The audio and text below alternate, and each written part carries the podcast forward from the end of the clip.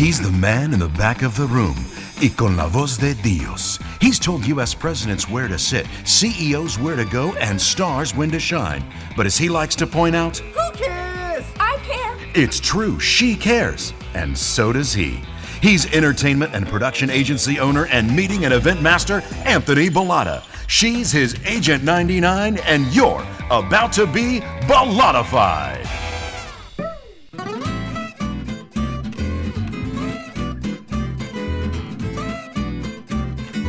Hi, friends, and welcome to another episode of Bollottafied, the one and only podcast about events, entertainment, and engagement. I'm Anthony Bollotta, and I'm here as I am every week with the delicious, always optimistic Alexia Cristina Postolides. Hey! Good morning, Alex. Good morning, everyone. What's on your mind today? Uh, well, you know, I have a lot of things on my mind, but kind of today, I want to know what's on your mind first. Oh, I always go first. It's your turn. all right. Well, um, this morning I actually woke up thinking about the song. Maybe you know it. It's "Release Me." It was written in 1949 by Eddie Miller, Robert Yount, and Dub Williams. It was made a hit in 1967 by Engelbert Humperdinck. Yes. Please release me, let me go. And I thought, Let's get tipsy. Placing holds on space and time are common practices within the industry, especially when securing creative services. What is less common is the practice of releasing those holds that don't pan out. Given the sometimes frenetic pace we experience and the need to sometimes offer up a variety of options, it may seem easier, even unnecessary, to advise those who are holding time and space for us when it's clear we no longer need them. After all, they'll come to learn the date in question isn't happening eventually, right? Mm-hmm. But releasing holds that we've secured when business doesn't pan out is as important as placing them.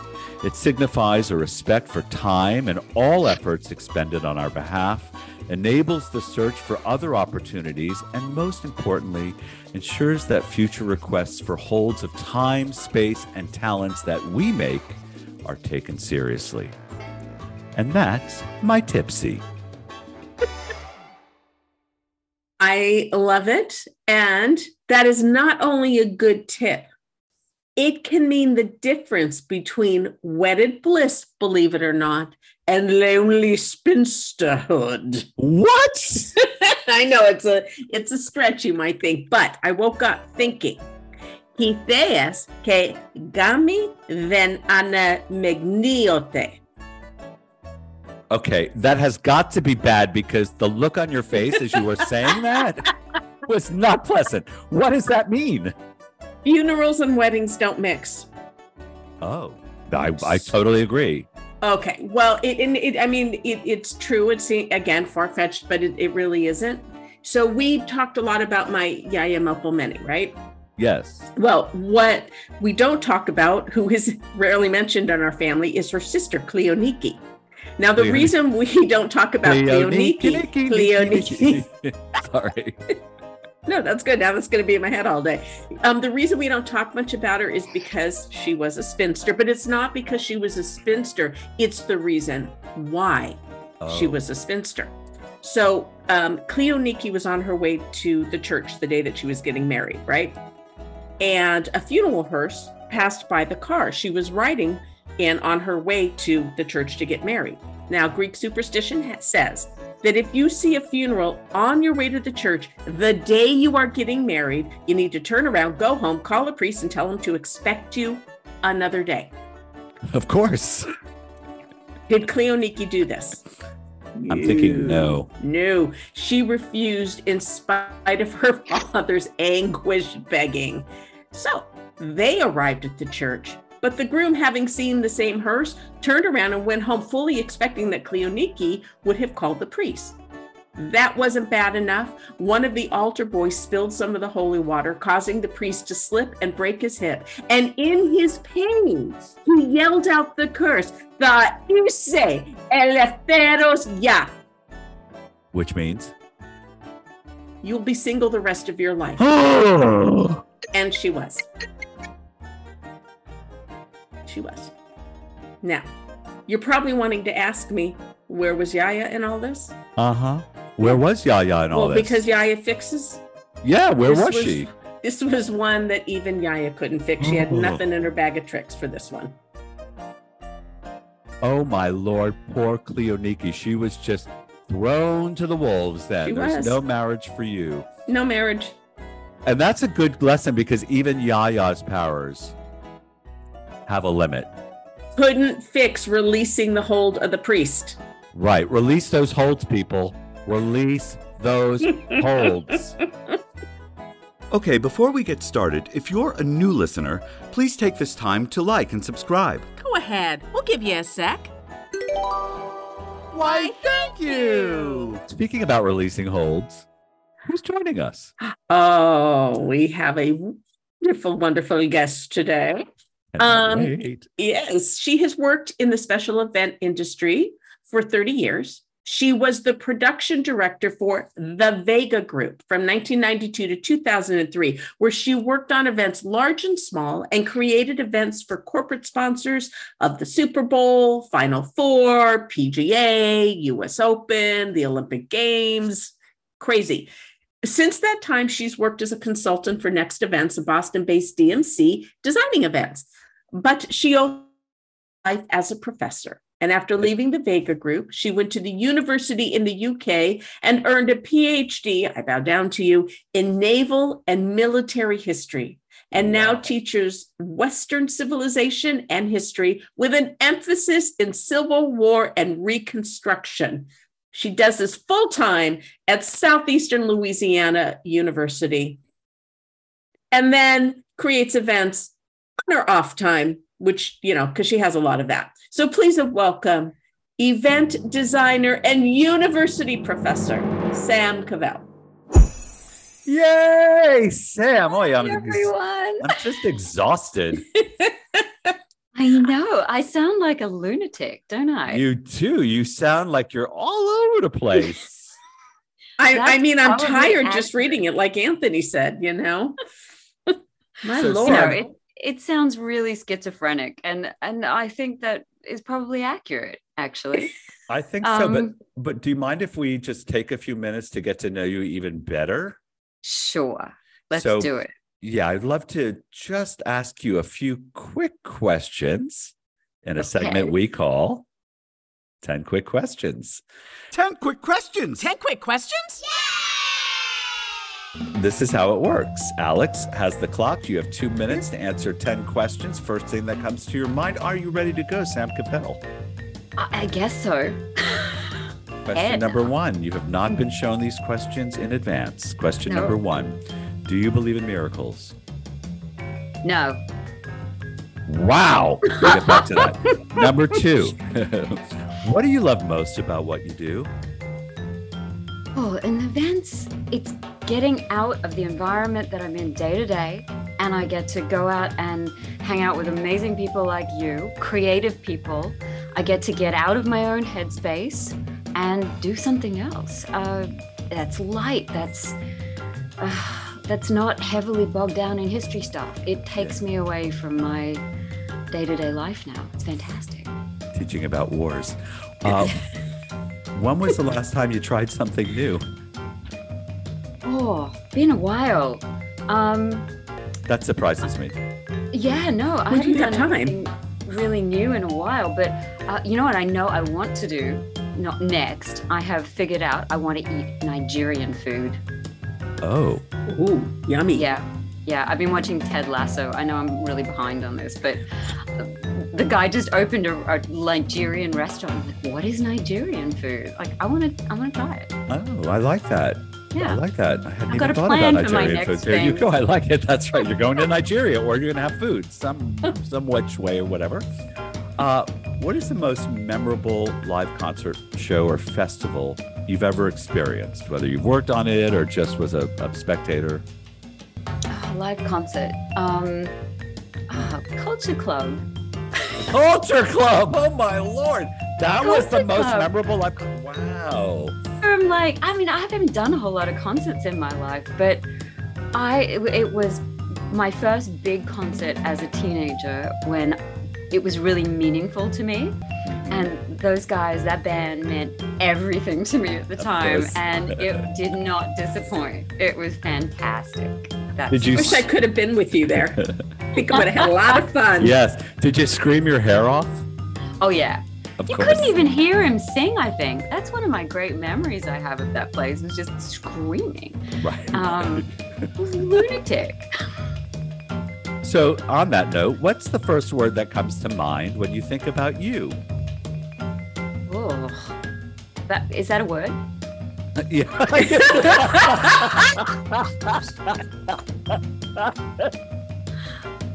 I like. That's I'm my word. Yeah, me. that. Yeah, okay, that that counts as a word. Okay, good, because that's honestly how I feel when I think about myself. I'm so stupid sometimes. I take on things that I know I shouldn't, and uh, you think by the time I've reached this age, I would have learned, and I don't. So yeah, ugh, that's, It's- that's my word.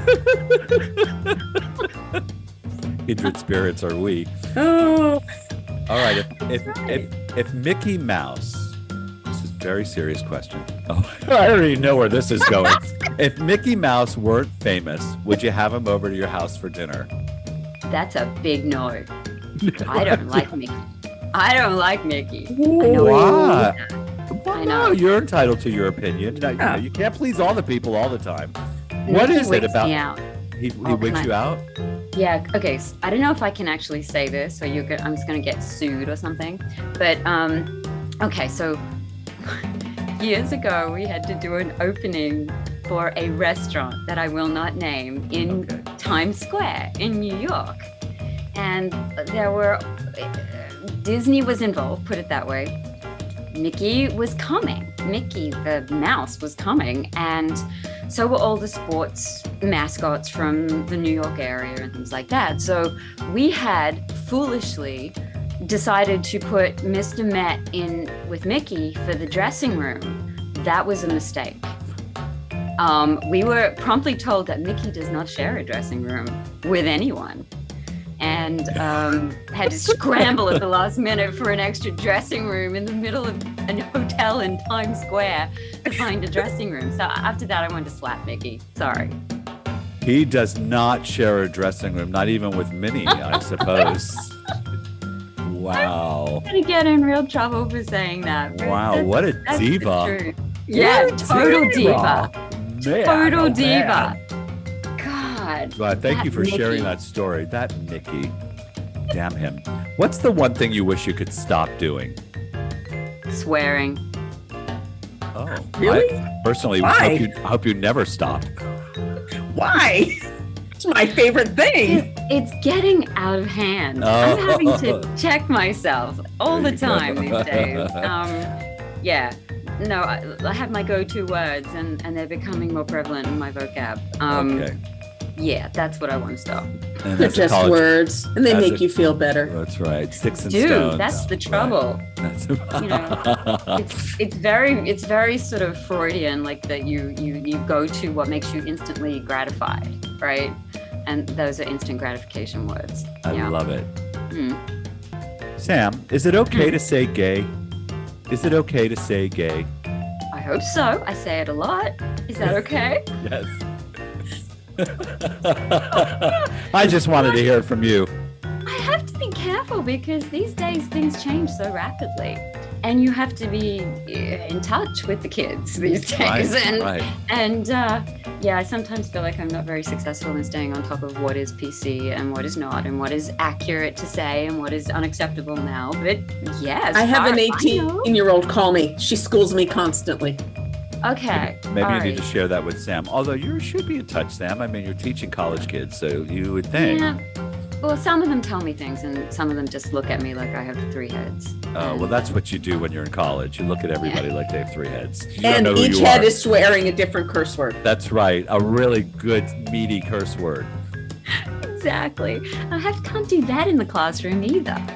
So, uh, yeah. Damn the classroom. constantly minding my P's and Q's. Yeah. what fun is life? I know. What did you want to be growing up? Oh my God. Um, when I was uh, five, I wanted to be an astronaut. Oh, How did that Mm. work out for you? Yeah, it worked out great. Became an event planner instead. Same Um, thing. Same yeah, amount right. of pressure. right. Sometimes feel like you're floating around in space and have no idea what you're doing. And does, Um, do sometimes you want to uh, eject people into space, right? A lot, actually. Yes. Uh, a most lot. of the day, every day. Yeah, yeah. Uh, That's always a feeling. Uh, yeah, astronaut was was a big one. I went through the vet phase, Me too. um, like most kids do, most girls do anyway. And uh, and then I lived in the country back growing up in Australia, and uh, my mum's like, well, why don't you go and you know intern with the vet? And that was, of course, a mistake because I was a country. You know, country girl, country practice. So there was lots of big animals like cows and horses and stuff. And there was a lot of like un- unpleasant activities that had to happen with those animals, and uh, that cured me real quick. So, Real fast. You check that off your list. I grew up in the country. I know exactly what you're talking about. Okay, Yeah. last question. Hmm. What is a poo tin? A poo ten, spell it. Well, the way I saw it spelled was P O O, Uh huh. second word, tin, T I N. What is a poo tin? I saw it on your I saw it on your Facebook page. We both did. and we both know what it is. It's just a joke of a My question. Facebook page. Yes. Yes. We did a little looks- stalking. we did a little stalking of you, and you have this really great post of a dog poop container receptacle, Uh huh. Putin's face on it, and it's inscribed poo tin, P O O T I N, a tin for your poo. I'd I never found- posted that. That must Well, have been someone else. Somebody posted it. It's on your. It's in your stream. They tagged you, and that's why tagged it's there. and I just thought Tag this is me the in most. all sorts of crazy things. You don't even I know love how- that though. I'll Yeah. own that. you should. kind of- It's funny. Yeah, I'll take it. All right. Totally. I mean, I didn't even question it when I saw it on your Facebook. I thought, total Sam. Absolutely. I'm going to ask her about this Putin. So Yeah. I think you need to. I think you need to uh, scroll your own your own feed to see what people are. Mhm. I, I haven't been on Facebook in ages. I, I just, I've, it's been a little busy right now, and I, I, I'm really bad at it normally anyway. I get in trouble a lot. People get really angry with you when you don't check in regularly, and I've been very bad at it lately. So Oh, rubbish! Yeah, I'm in the come poo on. tin with a lot of folks. You on- must on be in the Putin, but and your Facebook. otherwise, your Facebook is pretty benign. I will say, lots of ducks, lots of animals. Yeah. Obviously, you're a, a dog lover. You- you Yeah. post a lot about dogs, dogs needing homes. Yeah, definitely try to do a lot of, well, that's the trouble. I mean, you live in Louisiana and in the country, and no one spays and neuters here, and we get a massive stray dog problem. And uh, so, yeah, that's a big part of my life these days. Wow. Is it because of all it. the is it because of all the Catholics? No spay and neuter? Those What- poor what- Catholic dogs. I know. You think they'd figure out birth control by now. Um, yeah i mean gosh you know pope francis has loosened the reins on all this stuff surely the dogs would follow but they don't you know No, you just can't don't. get through to them sometimes so what are you So gonna do So Sam, we met in the 90s. yes we and did and and throwing events in the 90s was a bit different than it is today especially corporate events. And that's what i'd Mhm. like to focus on with conversation with you. So what what is different about the events we used to throw in the in the 80s and 90s than the corporate events we're throwing today? You you know the the difference in when the clear thing is the budgets right? I mean the budgets have shrunk to minuscule proportions of what they used to be. But there's there's a benefit to that in that you can then sort of redirect your creative energies and say okay well what am i going to do with so much less now there, there were enormous expectations that went along with those high budgets you know people lose their sense of humor real fast when when they're spending too much millions of dollars on a three-hour party, right?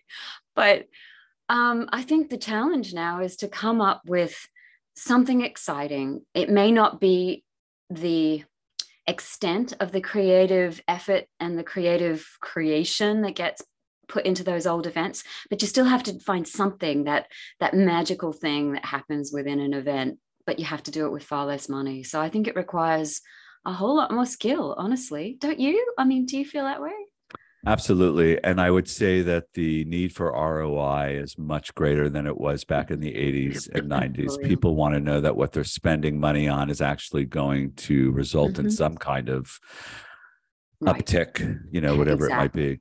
Right. And, of course, now everything's so trackable, right? So right. now that ROI is absolutely quantifiable, whereas in the past, not so much. You know, social media has changed everything. Um, but yeah, I, I think that's very true. And I think there was also a sense back in the 90s and even in the early 80s that, you know, we're just going to blow it out. We're going to do it larger and bigger and better. And we're going to have these wild animals at the party right. and right. or this band. And it, there was a, a competitive sense of just doing it for the sake of doing a crazy party that no one could believe what they were seeing. That's different now you know you've got to produce something great something spectacular something that's memorable but it's it's not it is the accountability. And um, and I saw that changeover too that was happening in the early 2000s a sense that investors want uh, an accountability of the money that's being spent. That was the first thing to show up. You can't just spend millions of dollars on a super bowl party for three hours for 250 people because the accountants are going to go nuts. And that shifted really quickly, like almost overnight, it felt like.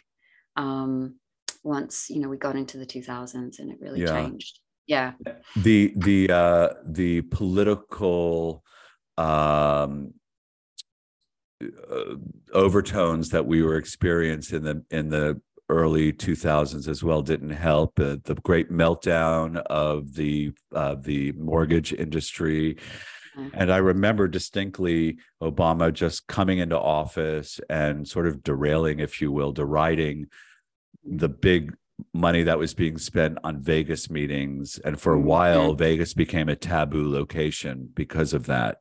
Absolutely. Pharmaceutical got gutted, remember? Got gutted. That, yes, they did. Yeah. And um, that was always an enormous spend mm-hmm. uh, in any annual event budget, you know. Um, yeah, it's a completely different world now. It really is. Do you find that you're doing the same kind of theming? I looked at some of the some of the events that you threw back in the 80s and 90s. One of them was called Indianapolis Jones and the Final yes. Four Crusade. Another one was a Close Encounters party. I've seen those kinds of parties just disappear completely. Yeah. Those themed, you know, uh, same for you? Yeah, definitely. I mean, themes, yes, but done in done in more broad terms um, so that you don't have to be so specific mm-hmm. you know we were we were bringing in actors and creating soundtracks for those events and uh, I mean, the the level of design in those events was such that we had a client who said, uh, "If it if it's a, an a temple, an Egyptian temple, it better feel like an Egyptian temple if I touch it." That was the kind of ex, you know Expe- experience, experience, that they yeah. were looking for and that's not the case anymore now it's more about all right we want to evoke the, the 80s we want an 80s theme event but that can be interpreted in many ways so mm-hmm. go broader so you don't have to be so specific you don't have to be so literal um, and you know see what see what you can come up with that's new and interesting and is going to go and make people sit up and have a little instagram moment or whatever you know like it's a it's a it's a very different beast i think. How have your tools changed as a designer of events?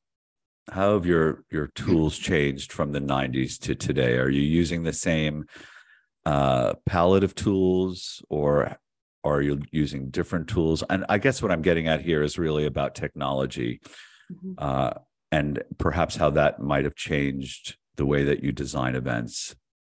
Yeah.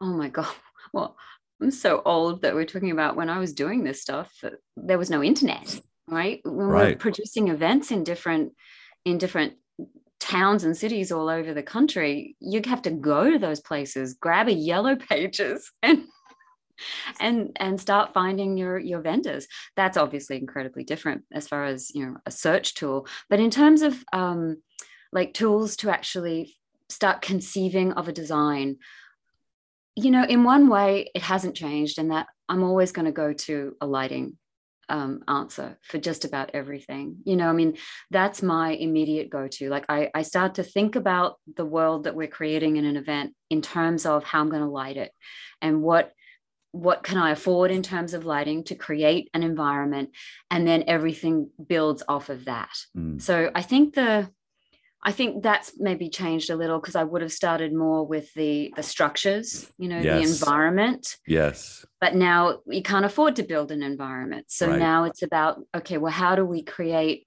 a mood or a feeling in a mm-hmm. space using lighting and then build on that. So that's a different design uh, process that you, you're going to have to go through in your head and, and, I and that was really what I was getting at too. So thank you for answering that so well. Uh, we don't we don't we don't use props like we used yeah. to. I mean, when you talked about you know the temple needing to feel like a temple. Uh, what about the load in times, the the expectations from the venues? Are you have you found that's changed a bit since um, since the eighties yes, and nineties? Yes and no. Uh, I would probably say, on the whole, no um, you know, we always try to give our vendors. It, this is look. This is actually something that's getting back to what you guys were talking about at the start of the show. Is this idea of courtesy within business and courtesy within the industry, uh, letting people know when you don't need them anymore, when the hold is over. But the idea that you don't try and plan out an event or conceive of an event that's going to be a three day load in when you have one day to get it right. in the door. And it's about thinking about the logistics of those lighting vendors, those sound vendors, the staging guys, the uh, whatever is coming in, the catering. Right.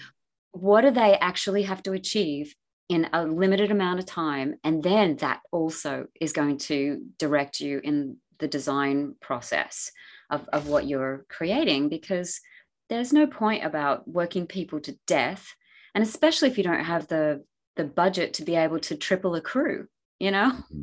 like if you can pay for all that extra manpower and labor to get that stuff in in six hours as opposed to three days then go for it. But not too many of them. How many times have you had to say that you know well we'd love to do this or we know you'd like this but uh-huh. uh, you know there simply is not enough time to prep it before we start. How many of those conversations do you find yourself having um some not as many as you might think though. I, I think that clients have become a bit more educated about this stuff too.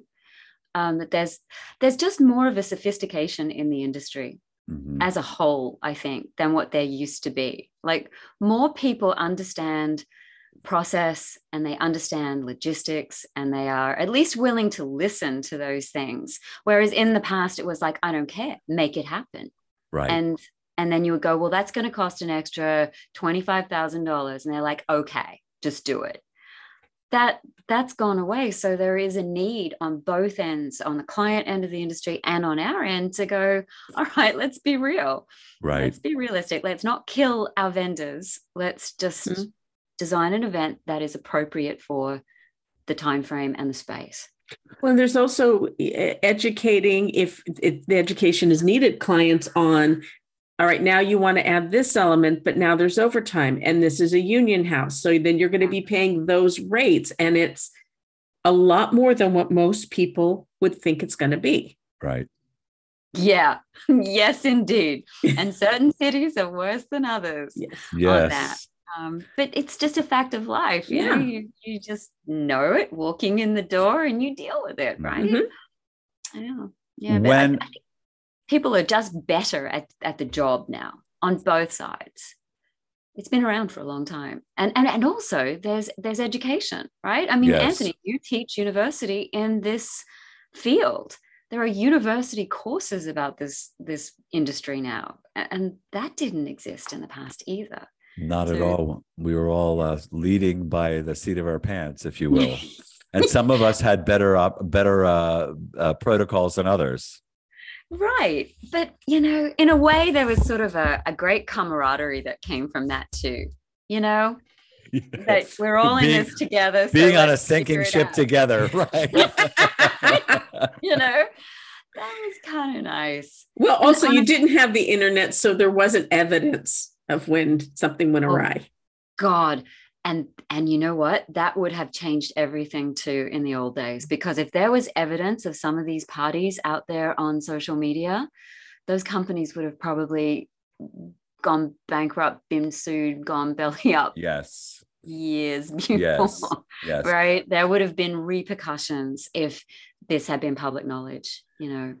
We had to sign confidentialities and Oh. all sorts of things. But now, oh man, these these these there's a lot of CEOs who would have been in a lot of trouble. Um, you know, if social media had existed back then. Yeah, I can't I can't disagree with you. Thinking back on those times and some of the things that I witnessed. Yeah. So what led you away from the industry? Oh, what led you away? What what what what you know happened? um okay so i don't know i think a few things happened um it was a lot of travel. It was constantly on the road. That um i didn't mind that too badly but i was getting jaded by it. I really was. And um there was there was one instance too where um we did an event for a client and it was a big blowout. It was crazy. And within a week after that event taking place, it was all over the news that that company was uh, retrenching like 5,000 employees. oh. And I, it just, it got me down. It got me, re- it really affected me. And I was just like, what am I doing? You know, this is, this is about the most hollow experience you could have Mm. in a working life. Like you think you're doing really cool stuff and right. you're being so creative but what is the overall impact of what you're doing on the rest of the world or on other people around you and i don't know i got i got kind of wigged out by that and um and did you fe- did you feel somehow culpable? uh, yeah definitely oh yeah, Yeah. complicit you know Very complicit, right? yeah and um that i'd been responsible for this and i i don't know I, I the other thing was too i felt just that on my end i was repeating myself and i'd never had any problem sharing ideas or stuff we'd done with anyone. You know anyone asked me oh what would you know what have you done here? That's fine i'll tell you because i never would do it again. That was my Right. philosophy. I'll never do it again. So i'm happy to tell you what, what we did and how we did it. Um, and i found myself go my go-to was repetitions or at least you know derivations of things i'd already done Right. Mhm. and i was like uh, no i there something's missing here and um Were you And I- feeling cheap? Like you were yeah, just, yeah, tawdry. cheapening yourself, tawdry, and repurposing ideas. out. Yeah, burned out and repetitive and yeah, it was it was like Thelma and Louise time, right? I I think we're we're kindred spirits in, in that way because I once once an idea is executed, like I don't care about it anymore. I never want to do it again. I never want to see it again. I don't want proof of it. It's done. Yeah. It's over. Same way, huh? Yeah. Because that's the joy of this job is Right. always having to be creative. That's where you get your, Mhm. you know, your juices going and where you're you're loving what you're doing. And yeah, as soon as you're like, eh, let's just roll that out again, then it's Yeah. like it's over for me Yeah, anyway. you're burnt out. So you actually left the battlefield to teach about battles. I did, although I never thought I would get a teaching job. So went off to England, got my PhD, came back, and the way academia works is that you're supposed to go wherever a job turns up. Well, I can't do that because I have my husband and my house and my Uh. ducks and my dogs, and Uh-huh. I can't just pick up and go anywhere. And I knew all the professors in my local region who taught history, and they weren't going anywhere. They're all tenured professors. So um, I never even really looked for a job. I just sort of stayed on the periphery. I, I, I wrote articles and some books and uh, just, you know, went to conferences and stayed in the industry. But I was doing my consulting work for events. That was my bread and butter until I actually, it was amazing because actually came off of an event that I had done single-handedly. It was a, a it was seven events over five days and the largest event was for over 4,000 people. And um, I put it all together myself. And I was so burned out. I was on this event, and my neck locked up, and I couldn't move, and I was in so much pain. I thought I was gonna just if someone touched me, I was gonna fall apart like a piece of glass. And I was like, oh my god, you know, I can't handle this amount of pressure on just me anymore. I've got to find something else to do with my life. I swear to God, a week later, I got a call from this university asking me if I wanted to come and teach because they had a professor Wow. who was, was leaving, suddenly leaving to go to another position. And um, you know, you, my friend Jim tells me, you know, you put stuff out in the Yes. ether, and sometimes it comes back to you, right? Yep. Uh huh. But not that I would want to leave the events industry completely anyway, because I get to see people like you Well, and friends and people I love and meet great new folks. And I don't know, it's a great industry. It So, really with that, how do you choose what events you're going to do today? it has to be in the summer when I'm not teaching. that's a good. That's- That's a good rule. yeah, that's usually the way it has to work. Um, because during semester it's it's cuckoo. So um I can't really get away, but I can still go out and do things, uh, do actual events. I can I can work on proposals and stuff during semester, design things, but to actually go on site, it usually has to be a summer event. Are you working exclusively with NXT Events now, or do you? Yes. Yeah. Yeah. I, I don't really work for anyone else. Probably, you know, mainly because Ali wouldn't want me to. Yeah. but the other thing is I don't I don't have time to do that. I really don't do that much even anymore, Mm-hmm. but just enough to kind of, you know, help out when it's needed Yeah. and uh, and and you know, reconnect with everyone, which is great. I, I love the fact that you and Allie are still working together. I think it says a whole lot about both of you uh, because you both back work a long way. a long way. Mary. right, both employees of Vega. Yeah. And I remember when she branched out, it, it has to be 20 years now Yeah. when she branched out because I met her through Vega. yeah. And uh, it's just, it says to me that you're both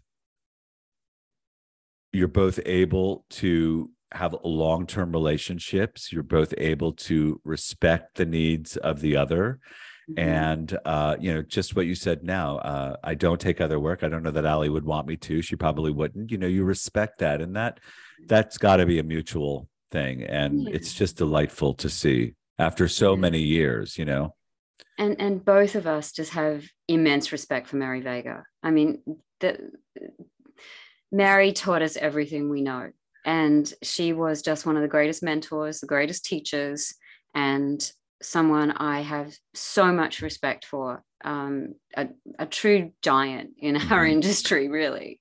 at a And time when there were no giants at a Yeah. time when all of this was sort of under the radar and these big Sure. events were being done without much you know falderall uh she is she's one of the one of the the the the first people Yeah, she was make- incredible. yeah I was really really was. lucky. I was so lucky to be able to land as a, you know, a, a whippersnapper who knew nothing with her company because she she taught me and she taught me discipline you know there, there was a there's a discipline to learn here there's there's a hard job like you have to be a jack of all trades to be in production right you've got to know lighting you've got to know flowers you've got to know food you've got to know plumbing sometimes mm-hmm. when things go awry like you've got to Yeah. be adaptable and it takes a long time to learn. I mean, I've always said it takes five years to be a competent producer, you know, so you've got to be willing to invest the time. So, young people getting into the industry, you just can't say, oh, here I've got my degree, I know everything, and walk out and think you, you're going to nail it because it's not going to happen. You have to give yourself that time to you know, get things wrong and figure out how the best procedures are for you to work. And yeah.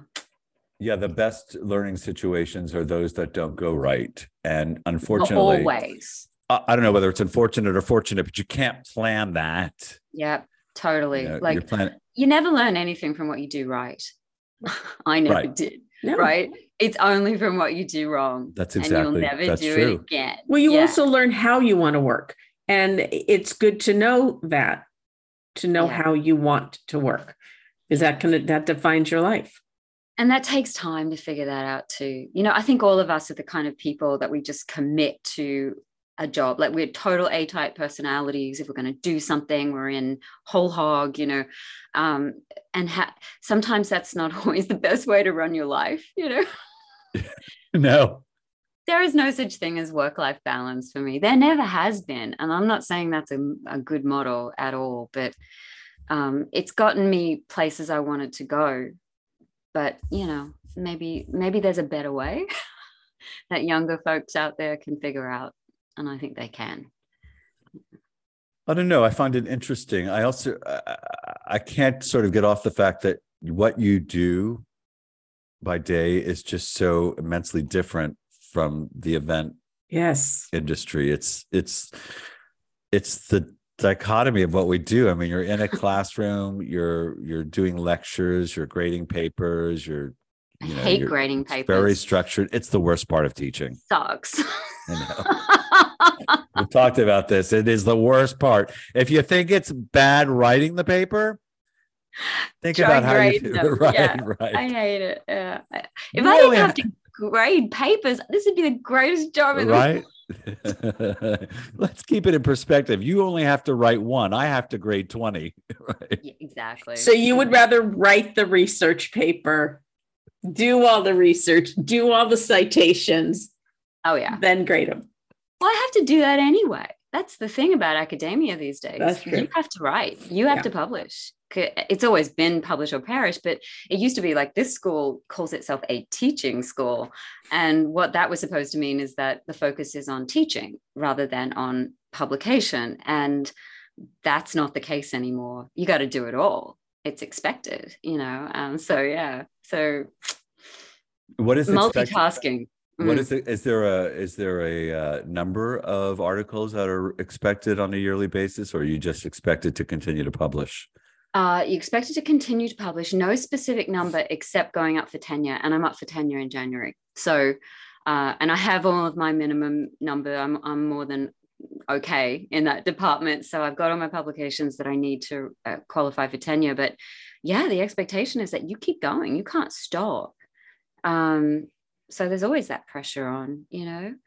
Um, I, I'm just hoping that at some point soon I get a book project off my plate and that's done and then i can just take a breath and go okay what do i want to write next because right now it's all lined up uh you know like in a in a shooting gallery Uh huh. just trying to go to each one one after the other and get it done but it's like uh, you know it'd be really nice to have a little downtime to creatively think about the next project Well, it's important too. Yeah. You need the downtime to yeah you I know know. i know it's nutty yeah to fill up that uh, creative uh, space again. void Yeah, the void that that happens when you're drained. Right, exactly. So, um, what are you are you doing any hybrid events? Is is hybrid being tossed around with your clients, the your your uh, corporate clients today, and for future events? What's happening No, in your world? Not that I, not that I have been involved in. I mean, I'm only getting involved uh, with NXT Event and stuff that they have going on the ground. They may have things coming down the pike that are, um, are hybrid events, but you know, there was there was a fair bit of that during COVID. But now it seems that everyone's desperate to get back in human contact with each other, and um, I don't know of anything that's hybrid that's coming up actually um, I think there's it just sort of shows you, you know, quite honestly, I'm one of those few people, um, apart from the fact that, you know, we lost, which is really tragic, we lost some family members during COVID, and I shouldn't laugh at that, but I actually, um, I actually enjoyed COVID.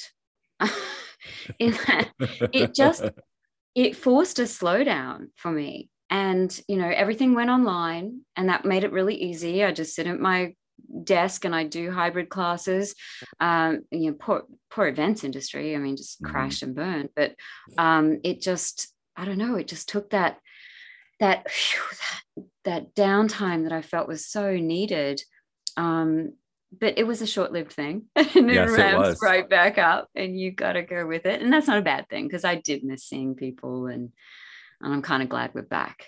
But for a minute it was nice. It was the most surreal break Mm, ever. I Mm. think you know to be stopped short in your tracks mm, uh, was really, I think, difficult. But it, I have to admit, I would I enjoyed the first, probably the first few weeks of it yeah. because I didn't feel the stress of, oh, I am being inactive while other people are being active and getting things done. You know, we were all in the same place. So it was easier for me to Right. relax. It wasn't until it started to just perpetuate that, you know, it became more problematic for us and we realized, we better do something or we're going to sink. I know the industry, it forced the industry to get so creative and, and pivot on a dime, right? Like you had to retask with technology to be able to do hybrid event or virtual events. You had to, yeah, it it was incredibly Mm. difficult for a lot of people. And of course, we lost so many people in the industry. We did. Mhm. and Boston is still reeling. I mean, from from especially on things like decor and stuff like that, decor houses that shut down. And I think that's true of a lot of other cities, that there were many companies that just didn't come back. No, it's very, very true. And and you know, finding those resources now has been difficult. Mhm. Uh, but uh, you know, it's like everything is cyclical in life. And while there was a threading out of some vendors, we'll see some new vendors come up now, and some people now will now have entry into the industry that may not have had this kind of opportunity. Were all of us still doing business the way we were mm-hmm. pre-COVID? So Yeah. you know, I guess we just have to, you know, if we're able to go with the flow, a lot of people also retired and decided they they're not going to deal with this. And virtual, there are a lot of planners that we spoke with who do, were not even interested in doing virtual events. That was just not going to happen for them, you know. Wow. Yeah. And well, there's a lot of oldies hanging around still, like Yeah. us, right? But some, yes, some of Yeah. us have been forced into the technological age and we we adapted, and others were just like, no, sorry, no thanks. Not Right, and- there." And I think if I had been in the position where I could retire and, you know, I was set up financially, I probably would have done the same thing. Why deal with the stress of something new Mhm. when, you know, it's not really necessary? Uh, but we weren't in that position. That's I don't know, blessing or curse, too young to re- to to retire. Uh, so you know, you sort of have to, like you said, reinvent yourself, and added another uh, another uh, uh, ability to the to the Mhm. plate. You know, now we had exactly to be right. internet specialty specialists. You know, I know. That's kind of a cool though, right? It forced you to diversify. And now that's a whole other branch of your business, which is pretty awesome. It truly is. well, it sort of goes with you don't really learn anything when things go right. You know, when things are hard is when you force yourself to learn and It's so true. That's that's what it's all about. So what does a successful event look like to you? Um, oh, that's a good question. Um, because there's success on on our side, like where we feel like, okay, we've done everything we needed to do as producers to create this amazing dynamic space that, that people enjoyed. Um, but in when we're talking with the clients, um, you know, they have to feel that their people loved it, you know, and that's an instantaneous response. I mean, it's Mhm. not waiting for the surveys to come back or anything you can tell if your client is happy with how the event went in, in the immediate aftermath. It's that they get the sense of what their people were doing to react to things that were happening. And, and if you can get that response from them, then you've done everything you needed to do.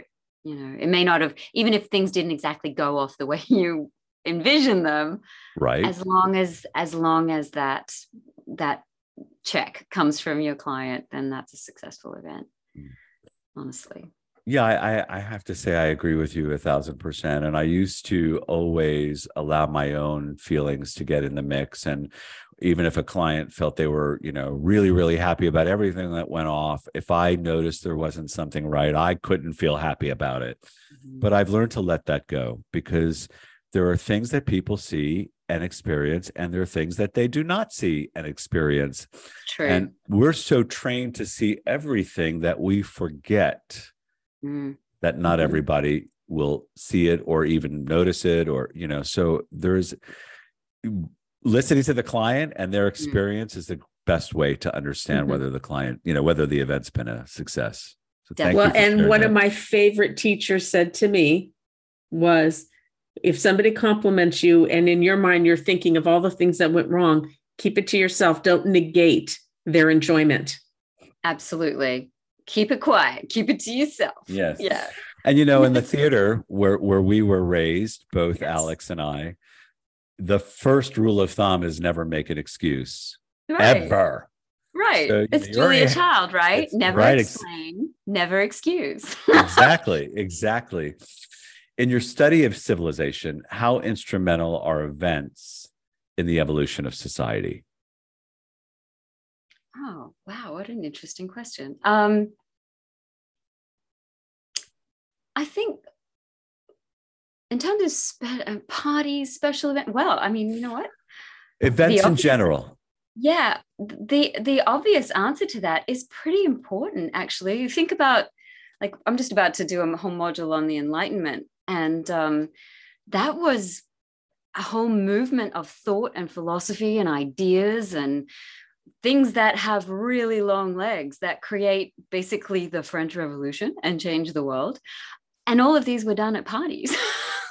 You know? really yes um you know the salons of paris Mhm. were were the locus of where all these people these ideologues came together and exchanged ideas. So yeah it was it has been very instrumental um in in the past. You know and even going back further i think you can go back to like greek history and think about how the use of the agora is is so important right? In in bringing society get together and sharing ideas. And that was an event space that was multi-purpose that you could be using it as a market one day or as a political platform another day you know? It's like no i think events if not parties but you know uh, meeting spaces are Mhm. incredibly important. It's where it all happens right? Yeah thank you for sharing that. Yeah. So now is there any correlation between the wars that you've studied and the event industry? Wow. Um, some of them look like war zones when they're going on. you leave a few with some more stories but uh, oh God, do we ever? Um, yeah, no. Uh, and I don't know. There's not so many personal battles going on these days, but there there used to be. I don't know. People got very head up about events in the past. I think that's. I don't know. I think that for me, that's been the thing that I've taken away from doing history and events is that it's just a party. You know, Hmm. This is not anything that is going to change anyone's life. We need to put this in perspective. It's just a party, yeah even if it's a really expensive one. You know, people. Well, what need- happens when the ice sculpture explodes? Oh God. everybody gets wet You hope to God everyone's that had happened to me one time. I know. That's what I want to hear about. We um well we did an event and um it was going great to the point that the client kept extending the event. We had a huge back in the days of the ice bar luges, remember those? yes yes All hollowed out with the cocktails Yes. running through them. yes So They were instantly undermined, you know. And uh, but as the client kept extending the event, I'm thinking, oh, can I say the S word? Um, you know, oh shite um i uh, you know what is going to happen to the bar because i know there's a time limit. Time will run out on this bar. And uh i think we extended at least an hour it might have been an hour and a half we extended the party which never happens right? And the last guest walked out the door and the whole it sounded like a cannon going off in this space. It just exploded into a million pieces. Wow. You we broke were the so bar. lucky so lucky but oh god you know you cut things close sometimes you know and then you have those events where where people okay war zone you have those events where of a party of 2500 people about 2000 of them puke. Oh. Oh my God. and care to care to uh, give us more Yeah, it, it was in New Orleans, and Mary uh, had really great connections in this town and uh, had convinced Pat O'Brien's to come and do the bar for the event. And Pat O's doesn't do outside catering bars. That's just not what they do. But because it was Mary, they agreed. And so everyone who walked into this party got a hurricane. And if anyone knows what's that that's about, it's like death in a glass. Um, it's five different shots of alcohol, but it's all red and pink and looks like a, a, a tropical cordial drink, um, like a Kool Aid. And uh, so it was so funny. Like people would walk in, they'd see this beautiful curvy glass full of pink drink. They'd pick it up, they'd take a sip, they'd be like, oh, and they they'd put it down. And you, I watched them, and and people would sort of come back to where they put their drink down. They pick it up again, they'd have another sip, and they'd be like, oh, that's so strong, and they put it down. If they came back a third time, they walked away with it. and you know what? Most people can handle one hurricane. Some people can handle two no one can handle three. I don't care. And um, unfortunately, those drinks were going all night. And uh, yeah. And one of my colleagues had said, We need to go get kitty litter. And I'm like, For what? And he's like, Well, you know, because there's probably going to be people who get sick tonight. I'm like, You have lost your mind. This is a, a corporate crowd. There's no way. And I think we went through 50, 50 pound bags of kitty litter. Oh, and oh my. God. Wasn't anywhere near enough. We we we were so scared. I mean, we thought this client will never hire us again. We are fired from like this is bad, you know. and uh yeah, we got called into a meeting the next day and we were like all hangdog and waiting to be whipped, you know. And uh we, we walked in and they're like, that was the greatest party we ever had. Did you see how many people puked? It was awesome. it was so awful. We were at the end of the night, we had to break everything down that night. It was huge setup. And uh, we're pulling like generator cables and lighting cables. And it's just like you're picking it up and you're like, oh. Was it? it it's it has passed into legend in our sphere but that was the worst. Was that an indoor party? Yes. Yes oh, it was. even worse. Yeah, yeah, yeah. i feel bad for the whoever had to do the final cleanup. Uh, we had to steam clean the concrete of the venue because it was all stained pink. Oh my from the vomit. Yeah. Yeah. Wow yeah, don't do that. that no, no, no, no, no. Don't try this at home, kids. No. Professionals only. no, God. Oh my God. Well, I can't. I'm not even a two martini guy. I mean, I'm already like that's enough. You're not even so a one martini. I'm not guy. even a one martini guy. I can't have two beers these days. Yeah. I'm such a lightweight. It's yeah. pathetic. My mother can drink me under the table. hang, hang with me. I gotcha. Now, yeah. yeah, we'll get you on ouzo. You'll be fine. Oh God, that stuff is so wicked. I love it actually. I love that licorice flavor, but um, yeah, maybe it doesn't love me anymore. maybe, maybe that's what happened. So, what's different now from than from pre-pandemic in terms of the parties that you're designing, the events that you're designing? Is there anything different post-pandemic? something weird happened in that, yeah, all of a sudden people are coming back and they want to spend money. Yeah, know? that is happening. Yeah. They had budgets that were overblown from two years of nothing. And they're like, yeah, let's just spend it. And sometimes I think that maybe didn't lead to the wisest spends um, right. of money. Like maybe there was just too much. Because a lot of one of the things that seems to be happening is that no one's planning ahead that far. No. Like events come in and you've got four weeks from where to go to that's get it. the thing done and that that's not good because it doesn't give you enough time to really think about what is the best expenditure of the money and um, that's one weird kind of phenomenon that has come out of the, out of covid i think is that there's all this money and there's no time and um, mm.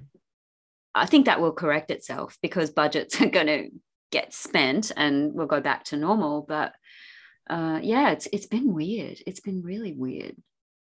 So, of the budgets that you're getting now, is there a focus for much of that money? Is it, you know, is it just give us a great event, or we really want to focus this on entertainment, or we, you know, we really want to make sure that the look is is. Are you getting that kind of direction? Uh, sometimes, sometimes a client has a focus that they like entertainment driven uh, is usually where that goes. Um, but no, I think overall people are just looking for that holistic experience. You know, whatever environment you're creating, then make me feel it everywhere. I want to see it reflected in the food and in the design and in the, you know, linens and the lighting and all of it, you know. Sort of, it's almost like clients are coming with a mood and coming with a, a, sense of what they want, and then you sort of have to fill in the blanks. Mm-hmm. Um, but yeah, as I said, I think it's more of an educated um, client clientele coming in these days. They know more what they want, uh, and then not necessarily in specifics, but they know the overall mood that they want to create, and then you have to figure out how to get there. Mm. Yeah. Yeah, that is a big change from um, just give us some options for events and show us what right. you could do, right? Yeah, exactly. And that's one thing too with the proposals that are going out now. There's always got to be a lot of options you know you have to throw that kitchen sink out there because they want to see all the possibilities and it's not so tailored custom detail driven uh, at least in the initial stages you know it's right. like you know here's the here's all the options and see which one sticks to the wall you know? And then you can you can drill down a little bit. But when you're doing that in four weeks or six weeks that's tough. Mm-hmm. tough to get the to get the money where it needs to be. Right right. Yeah. Yeah and, and making sure the buy-in is where it is and needs to be right? Because sometimes exactly. you know you can get everything to the client but you're still beholden to wait for a a response a decision which can sometimes eat up a lot of time yeah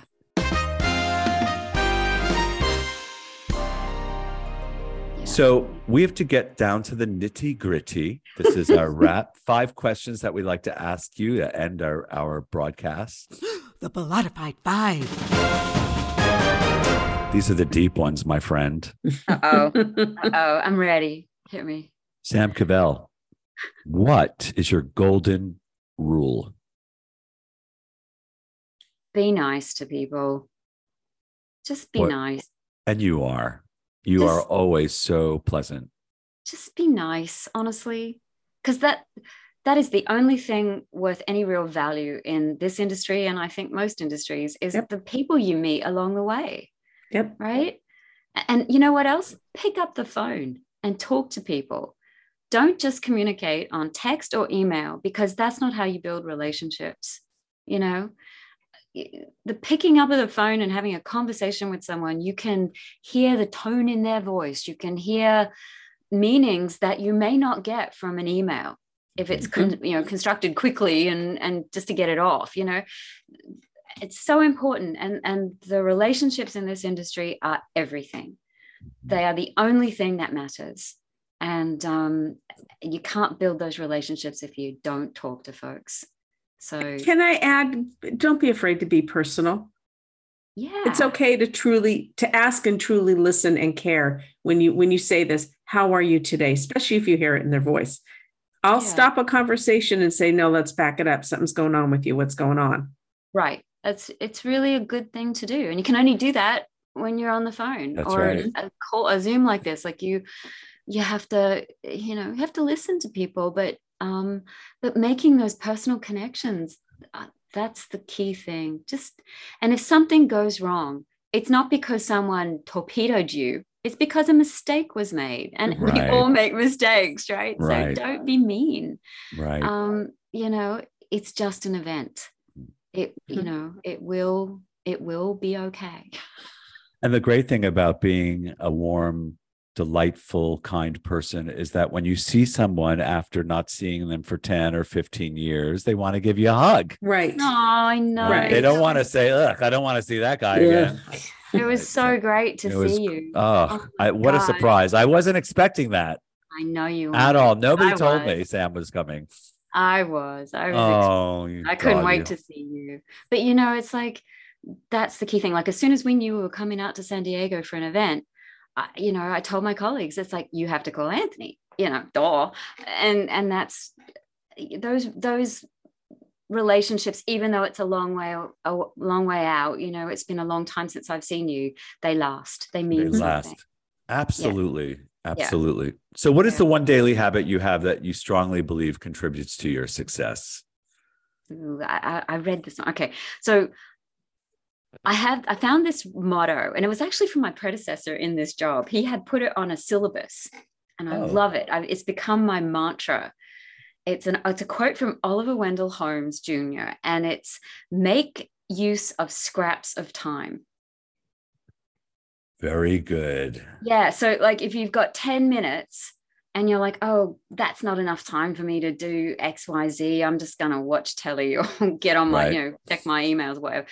Don't do that. You know, you can actually achieve stuff in 10 minutes. There's, there's things you can get off your plate. You know, if you've got that organized mind to be, have things listed in your head of what's got to be done, you don't have to waste time. You know, a I lot that. gets achieved in little bits of little scraps of time. Time. Beautifully Yeah. said. What are the things you tell yourself when no one else is listening? What is your self dialogue like? Stop whinging. Whinging. Yeah, stop whinging. What is stop whining. whining? Oh my God. Are you a whiner? I've never, I would never guess that. No, like sometimes you you feel a bit sorry for yourself. You're like, oh, I'm so you know, I'm so Yeah, bogged yeah, down. we all get down so there, much on yeah. my plate. Poor pitiful me. And it's like, well, you put yourself there. Number one, right? And number two is, you know, some people have real troubles, and uh, put it in perspective. That's what I try to tell myself. Mm. You know, when I'm like, oh, you know, how am I ever going to get all this done? And it's like, shut up and just do it. I love, and I love that about you. And let's not take ourselves too seriously while we're at it. Right. Yeah, that's always a good thing. Always good Ah. advice. Ugh. What is the change you'd like to see in the industry? You could make one change. What would that be?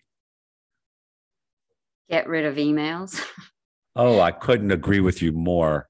Um, no, I mean, I just see so much miscommunication happening. Like emails should be a backup to the phone call that you just had. You know, um, there's so much miscommunication between emails and text.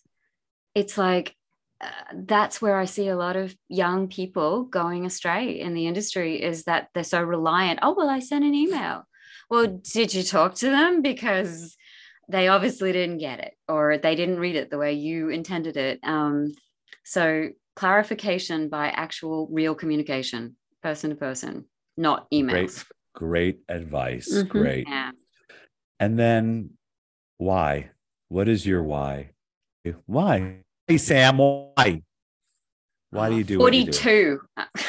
42? That's the answer to the life, life, the universe, and everything, isn't it? I don't know. 42. That's what does that mean? Hitchhiker's Guide to the Galaxy. See, I'm, a, yep. I'm a sci-fi Yep. nerd. Oh. you know. Yep. Yeah.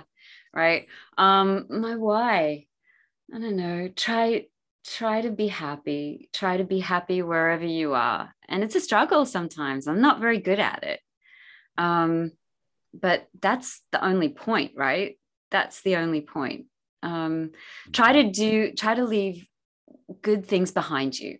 You know, we're all going to be forgotten at some point Right. but we can do things that leave a legacy that maybe doesn't have our name on it, but we know we're in there, you know? That's Um, beautiful. Yeah, I don't know. That's not And it's kind of vague, but Well, no, and sometimes it's just the small things that matter most. And, you know, we all expect such big Mhm. things from ourselves, but it's a kind word, it's a word of advice, it's passing down something learned. I mean, those small moments yeah. are what keep you in people's memories and, you know, what sort of elongates your life, if you will. I think that's true. And you know, the more I've interacted with students, and quite honestly, students are far and away the very best part of this job. I have learned so much from dealing with students from all different walks of life, um, people who are holding down two jobs and trying to keep a family together as a single parent, coming to university to get their degree and and getting straight A's. And I don't it blows my mind. Like, how do you Right. do this? Because I could, there's no way I could do that. And yet people just do it. You know, I'm just I'm constantly blown away at the capacity of of young people to do incredible things. And um, yeah, I take a lot of joy in that. That's beautiful. Mhm. It's just beautiful. Thank you so much for sharing. Oh, First of all, just getting to chat with you is the delight of the day because, you know, it's been a long time than the lunch we had. And hearing your perspective is really key because you've been in the industry for a long time. You've seen so many changes and you're still here to talk about it. yeah. I'm standing on one leg, but yeah. On one leg, right? Yeah. Uh-huh. Got three fingers on the one hand and two on the other, but you're still okay. and a musket behind you. Still Right. alive. Right.